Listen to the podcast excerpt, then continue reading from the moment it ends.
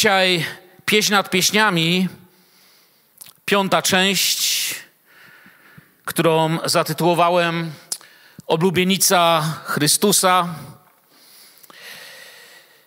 Ale zanim do tego przejdę, jak powiedziałem, poprzednie aż cztery części mi zajęło, żeby trochę takiego jakby zaznajomienia się naszego z księgą, e, z księgą tu wprowadzić, ale też przekazać, jak dosłownie tą księgę się odczytuje czy odczytywało. I aby zrozumieć pieśń nad pieśniami, musieliśmy najpierw właśnie zrozumieć ją w takim prostym znaczeniu, jako prawdziwy akt miłości. Boży romans między mężczyzną i kobietą, czy romans według Bożego serca, bo twórcą miłości, intymności, bliskości, obdarowywania siebie jest Bóg. Diabeł to skaził egoizmem, wulgarnością i różnego, i różnego rodzaju, wiecie, zboczeniami. O tym mówiliśmy i nie będę do tego wracał. Przede wszystkim mówiliśmy o pięknie tej miłości. Potem możemy przejść do alegorii. Wiecie, alegoria z greki antycznej, od, mamy ją od słowa allegoreo, czyli mówiąc przenośni. Obrazowo na pewno znacie e, różnego rodzaju alegorie, prawda? Czy to jest mówiąc przenośnie obrazowo, aby uczyć tłum. Dokładnie tak moglibyśmy tutaj to przetłumaczyć. Tutaj mamy trochę lepsze wyjaśnienie, które wyświetla się obok mnie, czyli w przenośni nauczając zgromadzenie. Wiemy wszyscy, że występuje w literaturze, występuje w plastyce, mamy rzeźby na przykład. Kiedy byliśmy w Kijowie, pokazali nam rzeźbę Matka Ojczyzna. Każdy wie, że to nie chodzi o to, że Matka Ojczyzna tak wyglądała, nie? Albo gdzieś tam w innym miejscu we Francji jest na przykład rzeźba i oto wolność, prawda, idzie na barykady. To wiadomo, że każdy wie, że wolność nie, no nie wyglądała tak, ale to jest właśnie alegoria. Czy w pieśni, przepraszam, y, w opowieściach z Narni mamy Aslana każdy, kto czyta Narnię, wie, że to Pan Jezus i, nikomu nie trzeba tłumaczyć, że Jezus nie, nie wyglądał jak lew i tak dalej. Alegoria przedstawia pojęcie, ideę albo myśl, wydarzenie przy pomocy obrazu. I zanim przejdziemy dalej do tematu właśnie oblubienica Chrystusa, Chciałbym w pewnej takiej powtórce y, przypomnieć sobie, co mówiliśmy na temat dosłowności. Bóg mówi o miłości między kobietą i mężczyzną, i według niego najpierw ta miłość rośnie, Potem jest to intymna relacja i pieśń nad pieśniami jest księgą, która opowiada nam o czasie wzrostu i otoczeniu prawdziwej miłości, o tym, jakie ma prawdziwe cechy. I w ten sposób możesz najpierw poznać prawdziwą osobę, aby jej związek z tobą, czy wasz związek opierał się na prawdziwej miłości, na tym, kim naprawdę jesteście kim naprawdę jesteś, a nie tylko na tym, że ktoś chce ciebie, czy ty chcesz kogoś. Miłość daje. Miłość jest wzajemnym obdarowywaniem siebie, a nie braniem, tak jak ten świat mówi, kiedy mówią kocham cię, czy kiedy mówią chodź, będziemy uprawiać miłość. To nie ma nic wspólnego z Bożym zrozumieniem tego, czym jest miłość. Zobaczenie poznanie, zakochanie w charakterze, w obcości, w imieniu. I pieśń nad pieśniami zaczynała się takim e, wspaniałym, to jest ten trzeci werset, tak wprowadzający w jej osobę. Wyborna jest wonność. Wonność to jest obecność w Starym Testamencie. Wonność Chrystusowa, obecność nauki Chrystusowej w naszym życiu na przykład. Twoich olejków, Twoje imię, a imię oznaczało na wschodzie też charakter.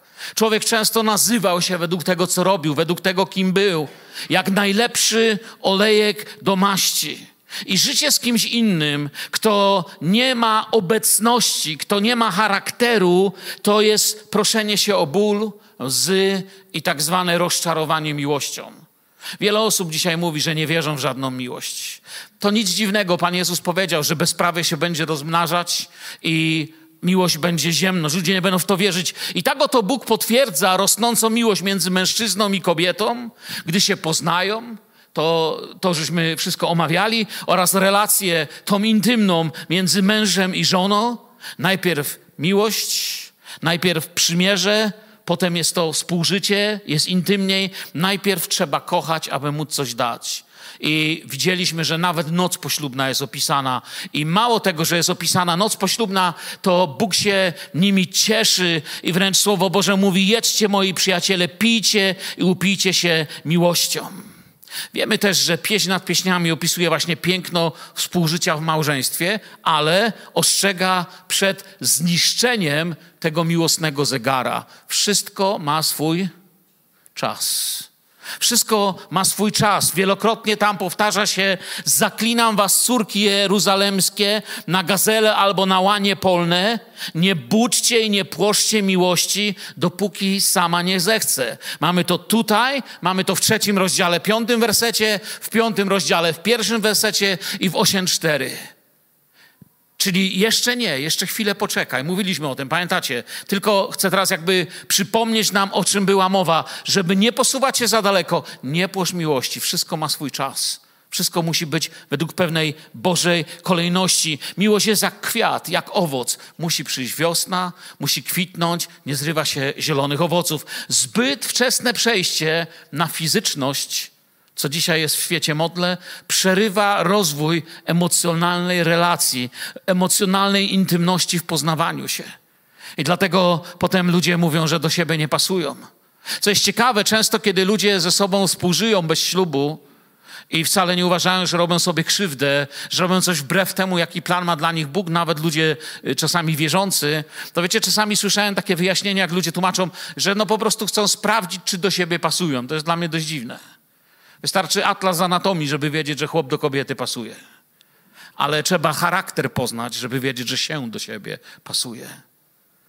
I teraz mamy oblubienicę, oto jej bracia, troszcząc się o nią i jej relacje, wspominają ten czas opieki. Mamy dziewczynę ze wsi, która jest pod opieką matki i braci, i wspominają ten czas opieki i wychowania w ósmym wersecie, kiedy ona już jest mężatką. I te wspomnienia mniej więcej tak brzmią. Mamy małą siostrzyczkę, która jeszcze nie ma piersi. Co mamy zrobić z naszą siostrą w dniu, gdy się o niej mówić będzie? Jeżeli jest murem, to zbudujemy na nim srebrny gzyms, a jeżeli jest drzwiami, to obwarujemy je tarcicą cedrową. To określenie tutaj, takie dla nas może zbyt intymne, że nie ma jeszcze piersi, oznacza czas dojrzewania do właściwej miłości, do właściwego momentu. Musimy pamiętać, że w starożytnym Izraelu kobieta stawała się kobietą wtedy, kiedy zaczynała menstruację, kiedy mogła mieć już dzieci. Dopóki nie mogła mieć dzieci, uważano ją za dziewczynkę. Nie ma jeszcze piersi, czas dojrzewania do prawdziwej miłości. Mówić o niej będzie czas. Gdy będzie, mówić, mówić się o niej będzie, mówią. To chodzi o czas, gdy będzie gotowa na ślub. I oni teraz podejmują ważną decyzję i zaczynamy mieć, duchowo się zaczyna robić. Jeżeli jest murem, jeżeli jest murem, tutaj jest napisane, Czyli innymi słowami, wie, jak zachować siebie w czystości, być ogrodem zamkniętym, otrzyma srebrny gzyms. To jest srebro, jest ozdobą czystości i bogactwa w szatach panny młodej na żydowskim weselu. Jeżeli jest drzwiami, bo jeżeli jest murem, to nie każdy przez niego przejdzie. Ale jeżeli jest drzwiami, czyli ktoś wchodzi, wychodzi, a to już nawet takie określenie jest intymne w hebrajskim sposobie myślenia, mówią, zablok zablokujemy deskami, resztkami z naszych budów. To jest tym, co zostało. Będziemy to blokować. Tak nie może być. Ona nam wtedy przynosi wstyd. Po co się wstydzić? Niech dorośnie, niech się przygotuje, niech się coś wieść zmieni. Ale ona na takie coś odpowiada im, że ja jestem. Czym mówi do nich? żadnymi drzwiami. Ja jestem murem, a moje piersi są jak wieże. Jestem więc w jego oczach jako ta, która znalazła szczęście.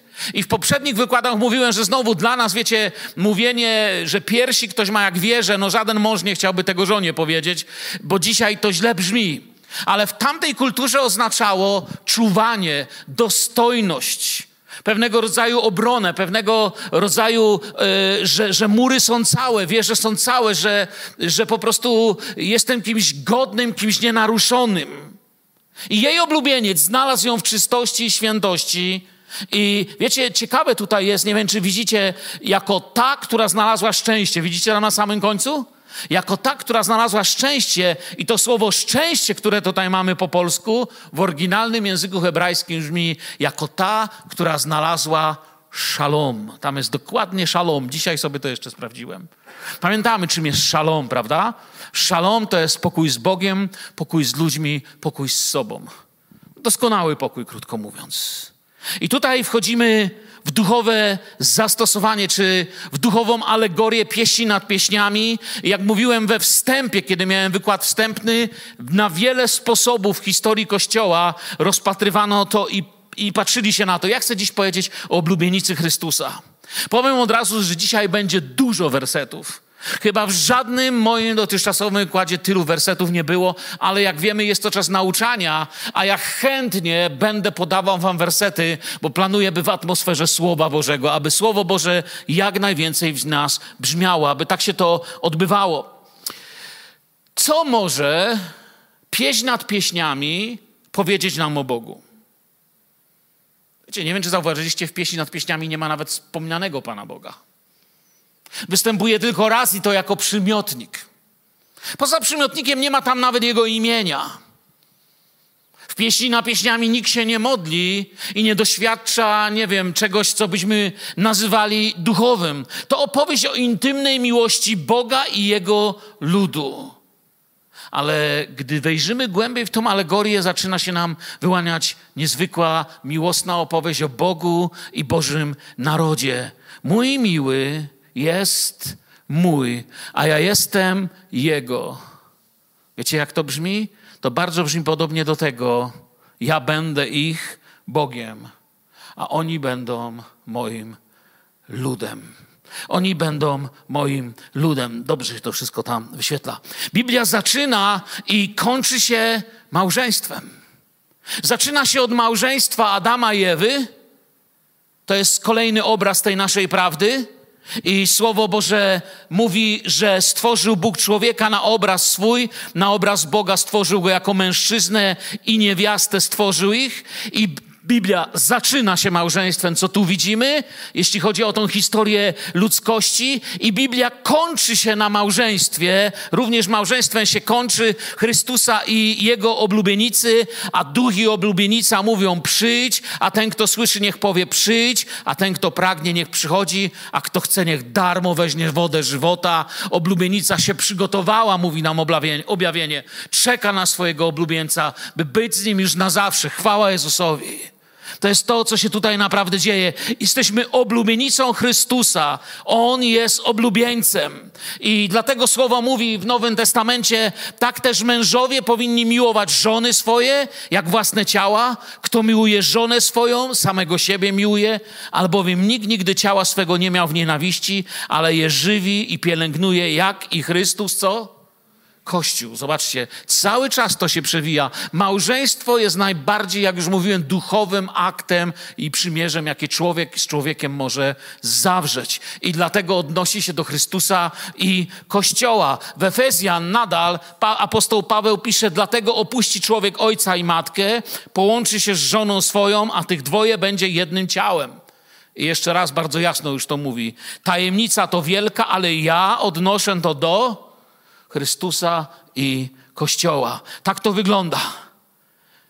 I powiedziałem, zaczyna się ślubem, czy małżeństwem i kończy się małżeństwem. I dalej w objawieniu widzimy, weselmy się i radujmy się i oddajmy mu chwałę, gdyż nastało wesele baranka i, co tutaj mamy? Oblubienica jego przygotowała się.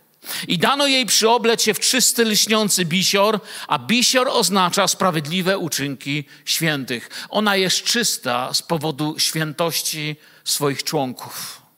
Jej członki, członkowie Kościoła Chrystusa są kim świętym. I dalej jest napisane: I rzecze do mnie napisz, Błogosławieni, którzy są zaproszeni na weselną ucztę baranka i rzecze do mnie. To są prawdziwe słowa Boże. Jest weselna uczta baranka.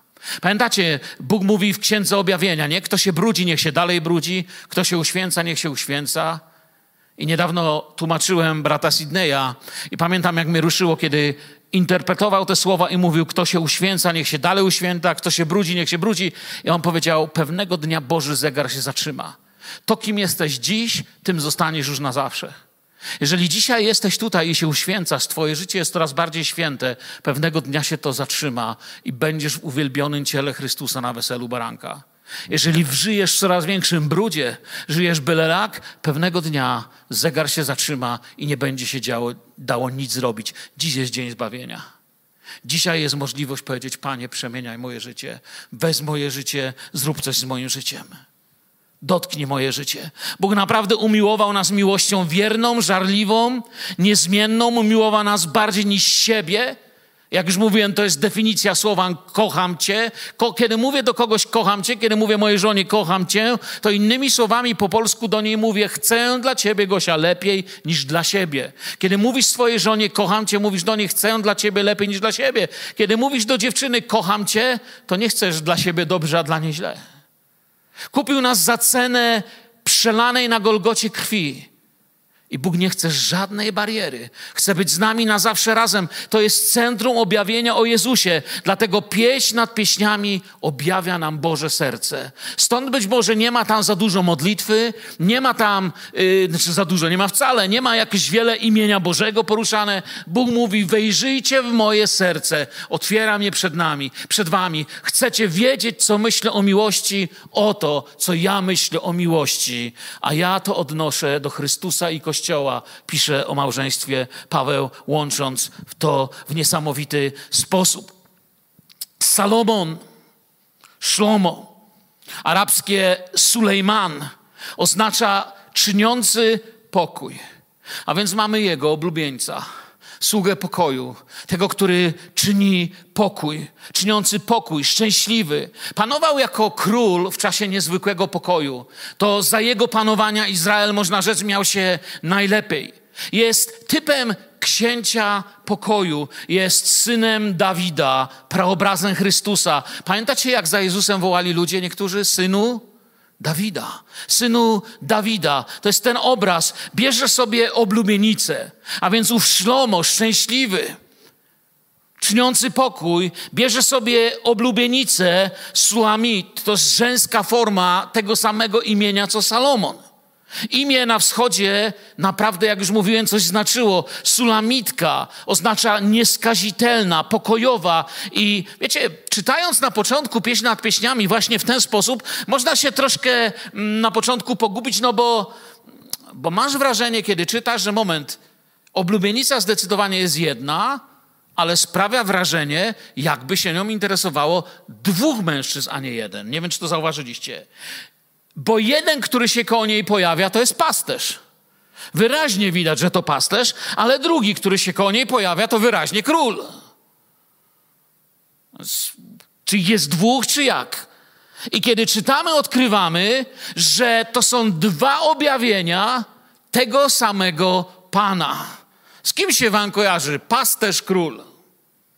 Proste, nie? Nie trzeba pytać wiele. Z tym zmagał się Izrael i my. Oblubienica go szuka i nie może znaleźć wśród pasterzy. On jest pasterzem, ale nie tylko jest pasterzem i wśród samych pasterzy go nie znajdzie. Ona go musi ujrzeć. I to jest to pierwsze wyzwanie, jakiego chcesz Mesjasza, sługę czy króla. Bo jeśli naprawdę nasze oczy się otworzą, to zobaczymy, że to sługa król. Jeden to baranek idący na rzeź przed drugim zgina się każde kolano. A to przecież ten sam, ten sam Mesjasz, ten sam Zbawca, ten sam odlubieniec. Dylemat trwa właśnie aż do odkrycia tej lekcji, że przez poniżenie króluje, że u Boga spada się zawsze do góry. Kiedy się poniżasz, to rośniesz. To jest ten paradoks Boży, że kiedy spadasz, to nie spadasz w dół, tylko spadasz do góry u Pana Boga. Uniżenie wywyższa, z jednej strony syn Józefa, z drugiej syn Dawida, ten sam Pan. I w pieśni nad pieśniami oblubieniec jest zarówno pasterzem, ale też i królem. Władcy Izraela często byli, wiecie, najpierw pasterzami, potem królami czy władcami. Y, starczy, że przypomnę choćby Mojżesza czy, czy Dawida, prawda? Najpierw się pojawia jako pasterz ubrany w pokorę i myśli jak ona. To pokazuje, że ona naprawdę go kocha. Ona nie kocha go w tym sensie, że o, będę królową. Piękny jest mój miły, jest po prostu wspaniały. Ona w nim zaczyna dostrzegać coś. Potem pojawia się z orszakiem i mocą jako król. Dwa przyjścia, pomiędzy którymi rozlega się, czy rozegra się, przepraszam, miłość. Dwa przyjścia, pomiędzy którymi Twoja i mi moja miłość się realizuje. Pierwsze przyjście to było to do Betlejem aby pójść na Golgotę. Drugie to będzie to, kiedy przyjdzie po swój kościół. Gdzieś pomiędzy nimi dane jest żyć mi i Tobie, aby służyć Jezusowi. Amen. Widzicie to? Ona ma serce oblubienicy. Ona ma serce oblubienicy, nie może się go doczekać. Pociągnij mnie za sobą, pobiegnijmy, wprowadź mnie o królu do swoich komnat, abyśmy mogli się radować i weselić Tobą, upajać się Twoją miłością bardziej niż winem. Słusznie Cię miłują. Oblubienica ma pewną charakterystykę. Chce się podobać tylko oblubieńcowi. Dzisiaj to jest coś, co charakteryzuje oblubienicę. W Biblii przejawia nam się ta oblubienica i nierządnica. Oblubienica chce się podobać tylko oblubieńcowi. Nierządnica chce się podobać wszystkim. Dla niej to każdy oblubieniec. I Bóg mówi: służyć możecie tylko mi. Tylko dla siebie chcę was mieć. Tylko ja jestem Panem. Nie możesz mieć innych bogów obok, obok mnie. Oblubienica chce się podobać tylko oblubieńcowi. Ona ciężko pracuje w winnicy. I to widać po niej, po tym, co mówi. Mówi, nie patrzcie tak na mnie, że śniada jestem, że opaliło mnie słońce. Synowie mojej matki rozgniewali się na mnie, kazali mi pilnować winnic, lecz nie uszczegłam swojej własnej winnicy. Mieszka na wsi, opalona i troszkę zaniedbana, jakby trochę rozszczepana. Żyje w tej rzeczywistości, ale jej marzenia są zupełnie gdzieś indziej. Bracia ją pogonili do pracy i ona się w tej pracy doskonali. Kiedy się jej przyglądasz i patrzysz, widać w niej typ kogoś, kogoś, widać kogoś, kto jest posłuszny, bezinteresowny, pracowity i pokorny. Takiego kościoła chce na ziemi Chrystus. Taka jest oblubnica Chrystusa. Widzi się, wiecie, jako ktoś bardzo zwykły. Ona siebie widzi właściwie po prostu jako zwykła dziewczyna. Jest napisane tutaj, ona o sobie tak sama mówi: Ja jestem narcyzem Saronu, lilią dolin. Czyli jestem kimś bardzo zwykłym, ale jego głos się natychmiast odzywa, jak lilia między cierniami, tak moja przyjaciółka między dziewczętami. On mówi, wszędzie są ciernie. Wszystko, czego bym dotknął, jest kujące, twarde i martwe. Ty jesteś moim życiem. Ty jesteś miłością, którą widzę. Chcę Wam powiedzieć, Chrystus przyjdzie na ten świat po oblubienicę, po kościół. Nie przyjdzie po żaden wielki koncern naftowy po wielką partię polityczną, po jakiś kraj, jakąś wielką organizację czy coś takiego. Jezus ma na tym świecie tylko jeden interes i jedną miłość i tylko po jedno tu przyjdzie. Po co? Po Kościół Jezusa Chrystusa, po oblubienicę. Po nic innego. Nie, kochana, on mówi.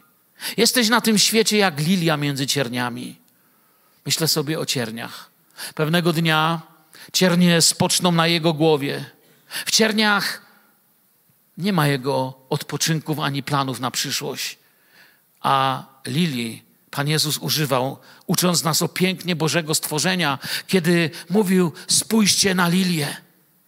Ani nie przędą, ani nie tkają, a powiadam wam, nawet Salomon w całym bogactwie nie był tak przyodziany jak jedna z nich. To jest jego charakter, widzicie? I w pieśni nad pieśniami tu widać charakter Jezusa. On patrzył na lilię, on lubi lilię i mówi, ty jesteś jak lilia. A kiedy chciał powiedzieć, że coś jest piękne, to też mówił, zobaczcie na lilię.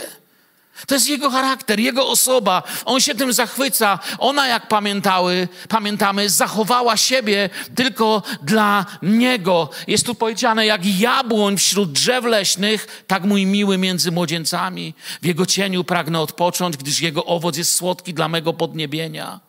Pragnie, ale jeszcze chwilkę, wkrótce jej całe serce. Pamiętacie? To jest to EKG Kościoła. Gdyby Kościołowi zrobić EKG, to wynik kościelnego EKG byłby przyjdź, Panie Jezu, Maranatta. Maranatta, jesteśmy tu, czekamy na Ciebie, widzimy, w co się stacza ten świat. Widzimy, jak jest coraz większe zło, coraz większe takie nagromadzenie tego, co wyniszcza ludzkość. I w gęstym lesie jest tylko jedno takie drzewo, z którego można coś spożywać. W tym gęstym lesie, gdzie tysiące drzew, tylko w jednym zakochać się można. I dalej opowiada jej swoją miłosną historię. Wprowadził mnie do winiarni, której godłem jest dla mnie miłość. Jest jedna taka winiarnia. Winiarnia to jest to miejsce, gdzie się tłoczy. Czy winogrona się tłoczy, i ściska, czy na przykład oliwy z oliwek też się w tłoczni tłoczyło i wyciskało wino. I taka tłocznia to jest, taka winiarnia to jest oto kielich. To jest Getsemane, aż po Golgotę. Ta tłocznia, tłocznia miłości, bo tak Bóg umiłował świat, że dał swojego Syna. Tak Bóg umiłował, że w definicji kochania jest dawanie, nie branie. Za murami miasta odbywa się przygotowanie oblubieńca i wyznanie miłości. Ale ona mówi: Ja przecież chciałam odpocząć w Twoim cieniu, zmęczona słońcem i trudami, słońcem, które mnie opaliło. I Biblia jako relacja zaczyna się pod drzewem. Kiedy jest początek, jesteśmy pod drzewem. Adam i Ewa, wąż, gdzieś tam pod drzewem, trwa pod nim na Golgocie. Znowu jesteśmy pod drzewem. I na koniec znów stajemy pod drzewami. Na środku ulicy Jego, na obu brzegach rzeki drzewo żywota, rodzące dwanaście razy, wydające co miesiąc swój owoc, a liście drzewa służą do uzdrawiania narodów. Widzicie te drzewa? Pod pierwszym drzewem człowiek się całkowicie podgubił. Pod drugim drzewem ktoś tą winę przyjął i zawołał: Wybacz im, ojcze, nie wiedzą, co czynią. Pod tym drzewem syn Boży na krzyżu Golgoty umarł za ciebie i za mnie. A tutaj widzimy znów te drzewa, które zaczynają owocować, stają się uzdrowieniem, stają się błogosławieństwem. Gdy zdaje się, że światło zgaśnie, ono powiada, że właściwie to przychodzi nowy dzień.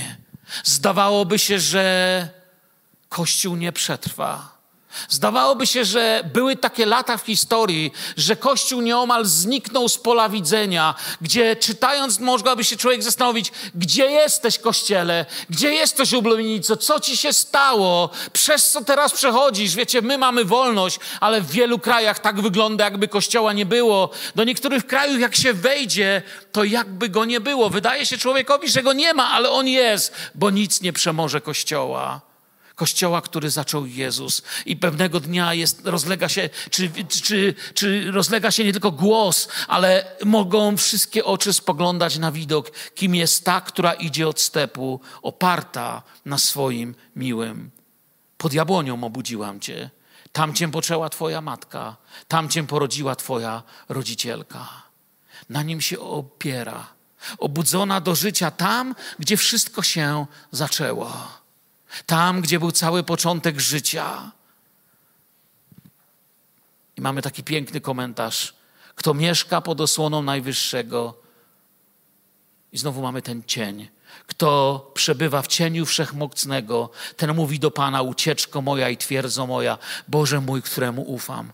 Ona w nim się chroni czekaniem na Niego, ucieczką do Niego, marzeniem o Nim, chroni się i to jest jej sens życia i miłości na tym świecie. Wcześniej przeszła okres oczekiwania na ten prawdziwy czas miłości, by być razem już na zawsze. Nie było łatwo.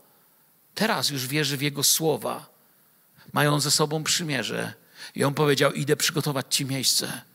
Powrócę, gdy wszystko będzie gotowe i zabiorę Cię do domu. Jej serce czuwa.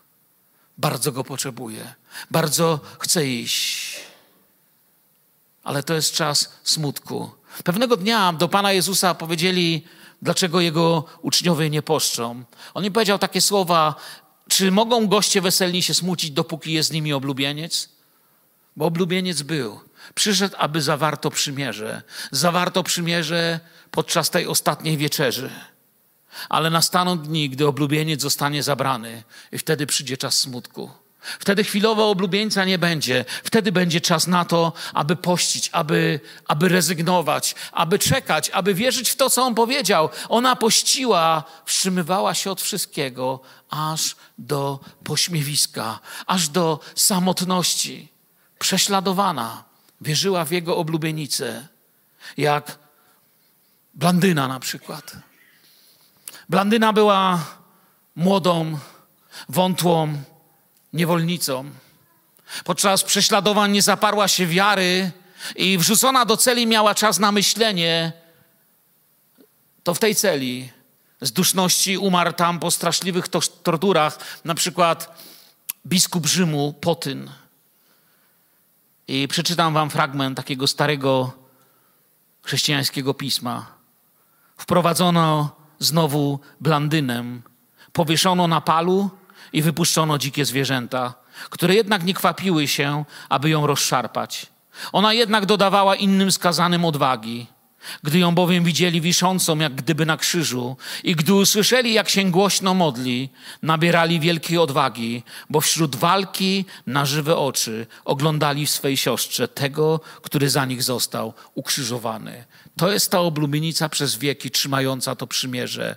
Jestem Jego i tylko dla Niego. Upodabniam się do Niego. Jak już mówiłem, nierządnica chce się podobać każdemu. Oblubienica chce się przyodziewać tak, jak Jemu się podoba. Chodzić tam, gdzie Jemu się podoba. Być tym, co Jemu się podoba. To ona jest jak, ten kościół staje się jak gołąbek ścigany przez drapieżców. Schował się w rozpadlinach skał, mówi Słowo Boże, ale on ją woła, gołąbko moja w rozpadlinach skalnych. W ukryciu szczelin. Daj mi oglądać swoje oblicze, daj mi usłyszeć swój głos, gdy słodki jest Twój głos i pełna wdzięku Twoja postać. Chcę Ci powiedzieć, bez względu na to, jak ciśnienie przechodzi Kościół, jakiekolwiek trudności przechodzimy, nawet we łzach, nawet w bólu, też czasami doświadczam bólu, łez, rozczarowania. Czuję, że mam serce rozszarpane, jednak wyglądam na niego, bo on chce. Staw się na modlitwę, staw się gołąbko, patrz w niebo, staw się kościele. To nie chodzi o ciebie, o jednego kogoś,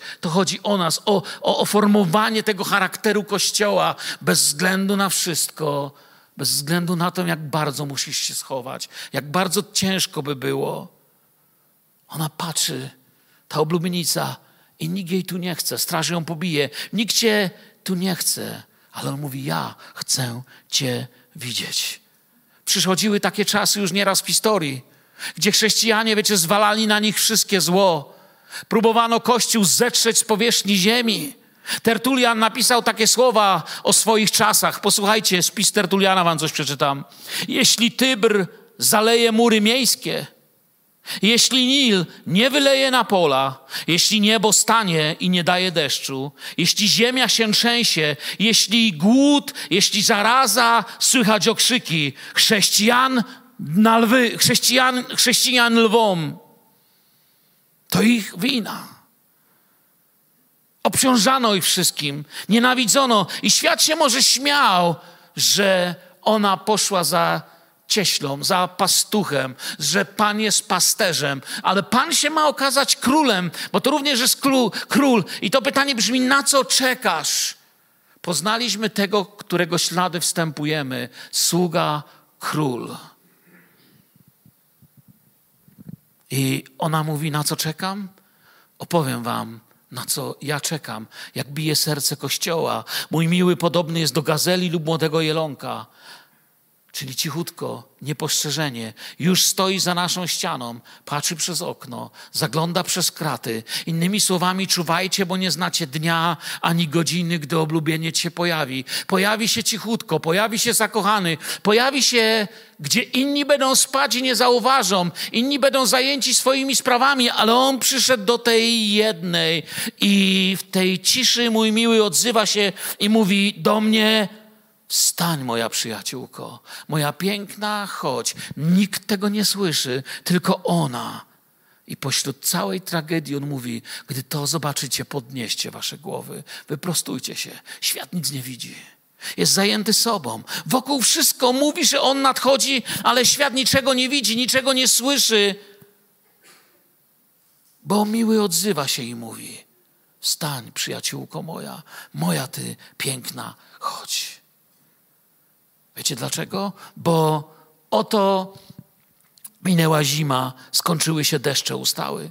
Kwiatki ukazują się na ziemi, czas śpiewu nastał i gruchanie synogarlicy słychać z naszej ziemi. Figowiec zarumienia już swoje owoce, a winna latorość zakwita i wydaje woń. Wstańże, moja przyjaciółko, moja piękna, chodź. Czy ty to słyszysz? Spójrzcie, Spójrzcie na drzewa, kwitną. Spójrzcie na pola. Spójrzcie na znaki. Zobaczcie na krzak figowca. Ale świadomo nic nie widzimy. Wszystko jest tak, jak było zawsze. Jakie powtórne przyjście, co wam odbiło? Na pewno nic się nie stanie, nikt nie przyjdzie, ale jeszcze tylko mała chwila, a przyjdzie ten, który ma przyjść i nie będzie zwlekał. Ale jak przyjdzie, wszystko, powtarzam, nie, nie widzimy. Pan nie zwleka z dotrzymaniem obietnicy. Chociaż niektórzy uważają, że zwleka, lecz okazuje cierpliwość względem Was, bo nie chce, aby ktokolwiek zginął, lecz chce, aby wszyscy przyszli do upamiętania. I to jest to przesłanie oblubienicy. Z tym chodzi, z tym żyje, z tym głosi. Jestem zakochana, chora z miłości. Czekam na mojego oblubieńca. Poniewierana, prześladowana często, wyśmiewana. Głosi o tej jednej prawdziwej miłości. Zdenerwowani taką postawą ludzie ją prze, prześladują. To, to wiecie, jest tysiące przykładów. Był taki człowiek, który w jakiś szczególny sposób dla mnie jest y, kimś, kto, wiecie, jest autorem jednej z pieśni, która bardzo kiedyś dotknęła mojego życia. Nazywał się George Young. Ubogi wiejski kaznodzieja. Ledwie wiążący koniec końcem. Przyjmujący od ludzi wypłatę w jajkach, w pietruszce, w marchewce. Nie mający nawet własnego domu.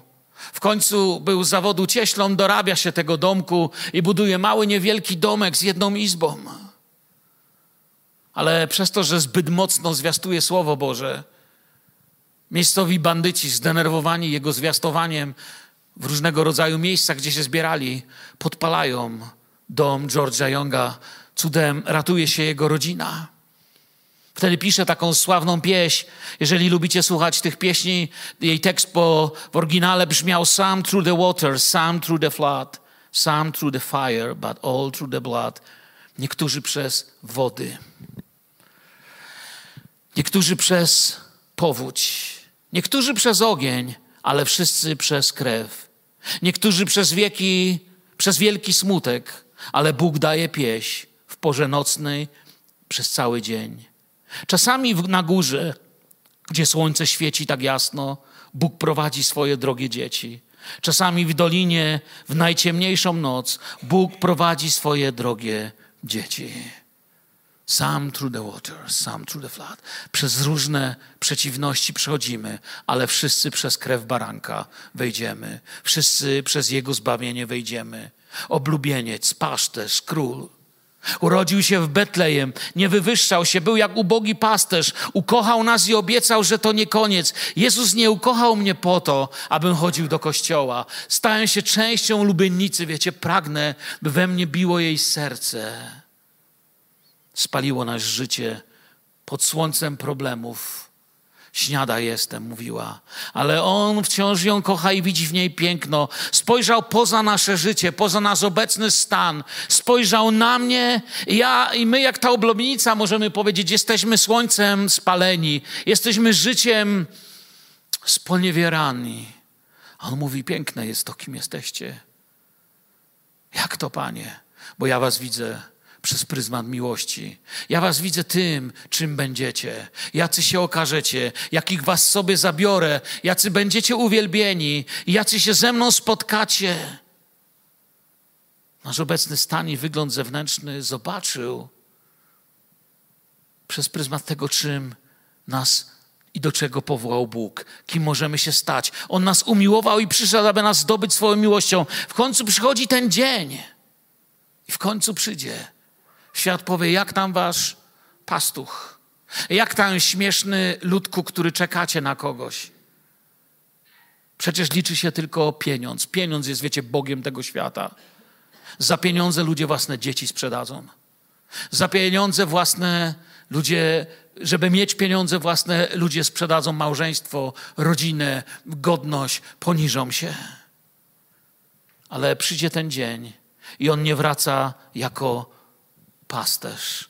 Czysto wznosi się ze stepu jak słupy dymu, okadzone mirą i kadzidłem, wszelkim wonnym proszkiem handlarza. Mirna i kadzidło i jeszcze złoto. Gdzie? Z czym kojarzycie? Z narodzeniem pewnego wielkiego króla, pamiętacie? Herod się trząsł. To jest lektyka jakby Salomonowa. Król, Jezus Król, około niej 60 bohaterów spośród bohaterów Izraela, wszyscy zbrojni w miecze, zaprawieni w boju, każdy z mieczem u Bogu przeciwko strachom nocnym. Czy to ten sam pasterz, z którym marzyliśmy o przyszłości, myśli oblubienica, który zapewniał mi o miłości, czy to ten sam, z którym rozmawialiśmy o owieczkach, czy to ten sam, który mówił o miłości? Tak, to on, poznaje go po twarzy. Zbrojni mężowie nie stanowią tu postrachu. On się do niej przyzna, a ona do niego. Oni są tylko eskortą, są tylko orszakiem. Oto opowieść miłosna o Kościele Jezusie. Oblubieniec, pasterz, nadchodzi. Ich przymierze jest wzorem naszych zaręczyn z Panem, kiedy Go przyjmujemy i rodzimy się na nowo. Kiedy sięgasz po kielich i chleb, w czasie pamiątki, w naszym zborze, kiedy trwasz w przymierzu, innymi słowami, wyznajesz Bogu: Jestem oblubienicą, która czeka na oblubieńca. Pewnego dnia czekam na orszak królewski, który przybędzie. Dzisiaj już do nikogo nie należę, tylko do Ciebie. Jestem tylko i wyłącznie Twoja, mówi Kościół. Mówi każdą swoją komórką, każdą częścią, każdym sercem. Powiedzieli do siebie te słowa. Słowa pieczęcie, słowa mocy. Połóż mnie jak pieczęć na swoim sercu, jak obrączkę na swoim ramieniu, albowiem miłość jest mocna jak śmierć, namiętność twarda jak szeol. Jej żar to żar ognia i płomień Pana. Wielkie wody nie ugaszą miłości, a strumienie nie zaleją jej. Jeśli by kto chciał oddać za miłość całe swoje mienie, to czy zasługuje na pogardę? Tu czasami w tym wersecie są troszkę inne tłumaczenia, ale ogólnie miłość jest jak śmierć. Co to znaczy? One nie są takie same, to nie o to chodzi. Miłość mówi najlepiej komentarzem Pana Jezusa: Nie ma miłości większej niż gdy kto życie swoje kładzie za przyjaciół swoich. Śmierć nie wystraszy miłości. Nic tego nie ugasi. Ani wysokość, ani głębokość. Nic tego nie ugasi, nic nie zaleje nas, choćby przestało nas być widać pod wodami trwogi i prześladowań. Jezus jest z Tobą. Jezus mówi: Jestem z Tobą. I Jezus mówi do niej innymi słowami: Nikt mi Ciebie nie zabierze. To jest pieczęć. Nikt Cię nie wyrwie z mojej ręki. Nie da się Ciebie mi zabrać wstawaj, chodź. I tego dnia najpierw powstaną ci, co zasnęli w Chrystusie, a potem my. Otworzą się groby, bo dom gotowy, odziani w Jego chwałę, w uwielbienie. Śmierci już nie będzie ani smutka, ani łez, ani narzekania. On otrze łzy z oczu swojej gołąbki, bo jak młodzieniec poślubia pannę, tak poślubi cię Twój odnowiciel. Jak oblubieniec raduje się z oblubienicy, tak Bóg będzie się radował z ciebie. I Paweł swoim nauczaniem dodaje: Zabiegam bowiem o was z gorliwością Bożą, albowiem zaręczyłem was z jednym mężem. Paweł mówi do kościoła: Jesteście zaręczeni z jednym mężem. Amen, kościele? Zgadzacie się z tym? Aby stawić przed Chrystusem dziewitę, dziewicę czystą Obawiam się jednak, ażeby jak wąż chytrością swoją zjódł Ewę, tak i myśli wasze nie zostały skażone i nie odwróciły się od szczerego oddania się Chrystusowi. Widzicie, w swoim pierwszym przyjściu oddał swoje życie i zdobył nasze serce. Amen. Ja pokochałem Jezusa. Jezus mi nigdy nie zrobił nic złego. Ja mu nie jedno. Jezus mnie nigdy nie zawiódł, a ja go wiele razy. Jezus nigdy nie stracił do mnie cierpliwości. Ja wiele razy. W Jego pierwszym przyjściu oddał swoje życie i zdobył mnie, Ciebie. Zostałem i zostaliśmy jako Kościół, bo to nie jest doświadczenie jednostki, to jest doświadczenie Kościoła, intymne, ale niezwykle duchowe doświadczenie. Zostaliśmy zaręczeni z Nim w obietnicy przymierza w swoim drugim przyjściu wypełni swoją obietnicę dla nas i zostaniemy, najprostsze słowo w języku polskim to jest powiedzieć małżeństwem. Obietnica przymierza zostanie w pełni zrealizowana. Pomiędzy jego pierwszym i drugim przyjściem jest ten okres oczekiwania. Nie mogę go teraz zobaczyć, choć chciałbym bardzo móc już oglądać to wszystko, co obiecuje Biblia, ale oblubienica wie, nie da się go teraz zobaczyć, ale mamy ufać jego obietnicom, że on powróci po nas. Oblubieniec jest w drodze. On powróci po nas. To jest czas, w którym jesteśmy teraz. W tym czasie oblubienica musi chodzić z wiarą. Ona go nie widzi, ona po prostu ma jego obietnicę, że on po nią powróci, kiedy on jest daleko.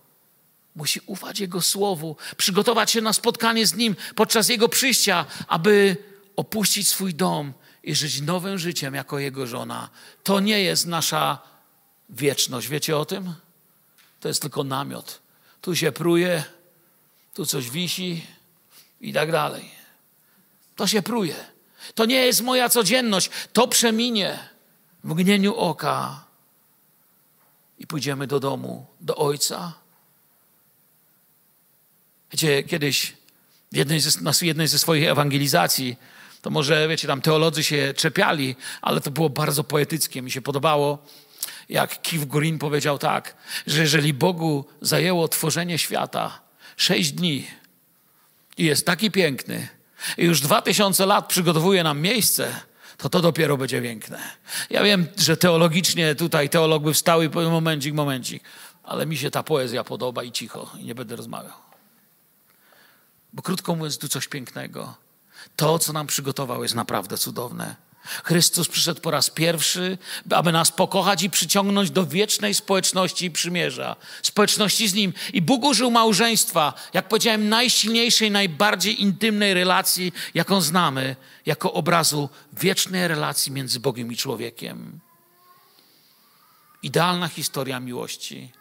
W tej pieśni objawia Boży cel i miłość do nas oraz to, jak powinniśmy my reagować miłością aby nasza społeczność z nim była pełna. A więc słowa Salomona do Szułamitki, wiecie czym są? Kiedy będziecie czytać teraz pieśń nad pieśniami, to użyjcie tej księgi inaczej niż do tej pory. Otwórz sobie pieśń nad pieśniami i powiedz, tu są dwie rzeczy. Bóg wyznaje miłość Kościołowi i dał mu słowa, jak Kościół może wyznawać miłość Bogu. Panie, zachowam siebie w czystości dla Ciebie. Zachowam siebie w czystości dla tego, co mamy mieć razem. Przyjdź, Panie Jezu. On chce mieć z nami czas, słuchać naszych modlitw i uwielbienia. I pewnego dnia się to skończy. I wy teraz się smucicie, lecz znowu ujrzę was i będzie się radowało serce wasze, a nikt nie odbierze wam radości waszej. Niech Pan Was błogosławi. Chwałę Jezusowi. Amen. Powstańmy i podziękujmy naszemu Panu, że jest dobry, że jest cudowny. Panie, dziękujemy Ci za Twoje słowo. Dziękujemy Ci za to, jak cudownym i wspaniałym Bogiem jesteś. Panie, dziękuję Ci za instrukcję tego, jak lepiej mogę Cię kochać, jak bardziej mogę wylewać moje serce przed Tobą, o tego, jakiego uwielbienia Ty oczekujesz, Panie. Nie chcę w czasie żadnej modlitwy, pieśni, rozmyślań skupiać się tylko na sobie, ale chcę, Panie, wylewać moje serce przed Tobą. Tobie niech będzie chwała. Wszystko Tobie zawdzięczamy. Tylko Tobie należy się chwała, tylko Tobie, Panie, należy się cześć. Z Twojej łaski jesteśmy zbawieni. To Ty przygotowałeś nam miejsce w niebie. To Ty znalazłeś nas pierwszy. To Ty nas przygotujesz, abyśmy mogli być z Tobą na zawsze. Oddajemy Tobie chwałę i hołd. Dotknij się, Panie, dziś każdej osoby na tym miejscu, która czuła jakąś samotność, wyobcowanie w tym pełnym depresji, w tym pełnym rozbicia, nienawiści świecie. Chcemy podnosić nasze głowy, tego, co w górze poszukiwać. Posil, Panie, najmądrości i chcemy też być świadectwem Twojego działania i miłości wszędzie, gdzie nas posyłasz. Amen.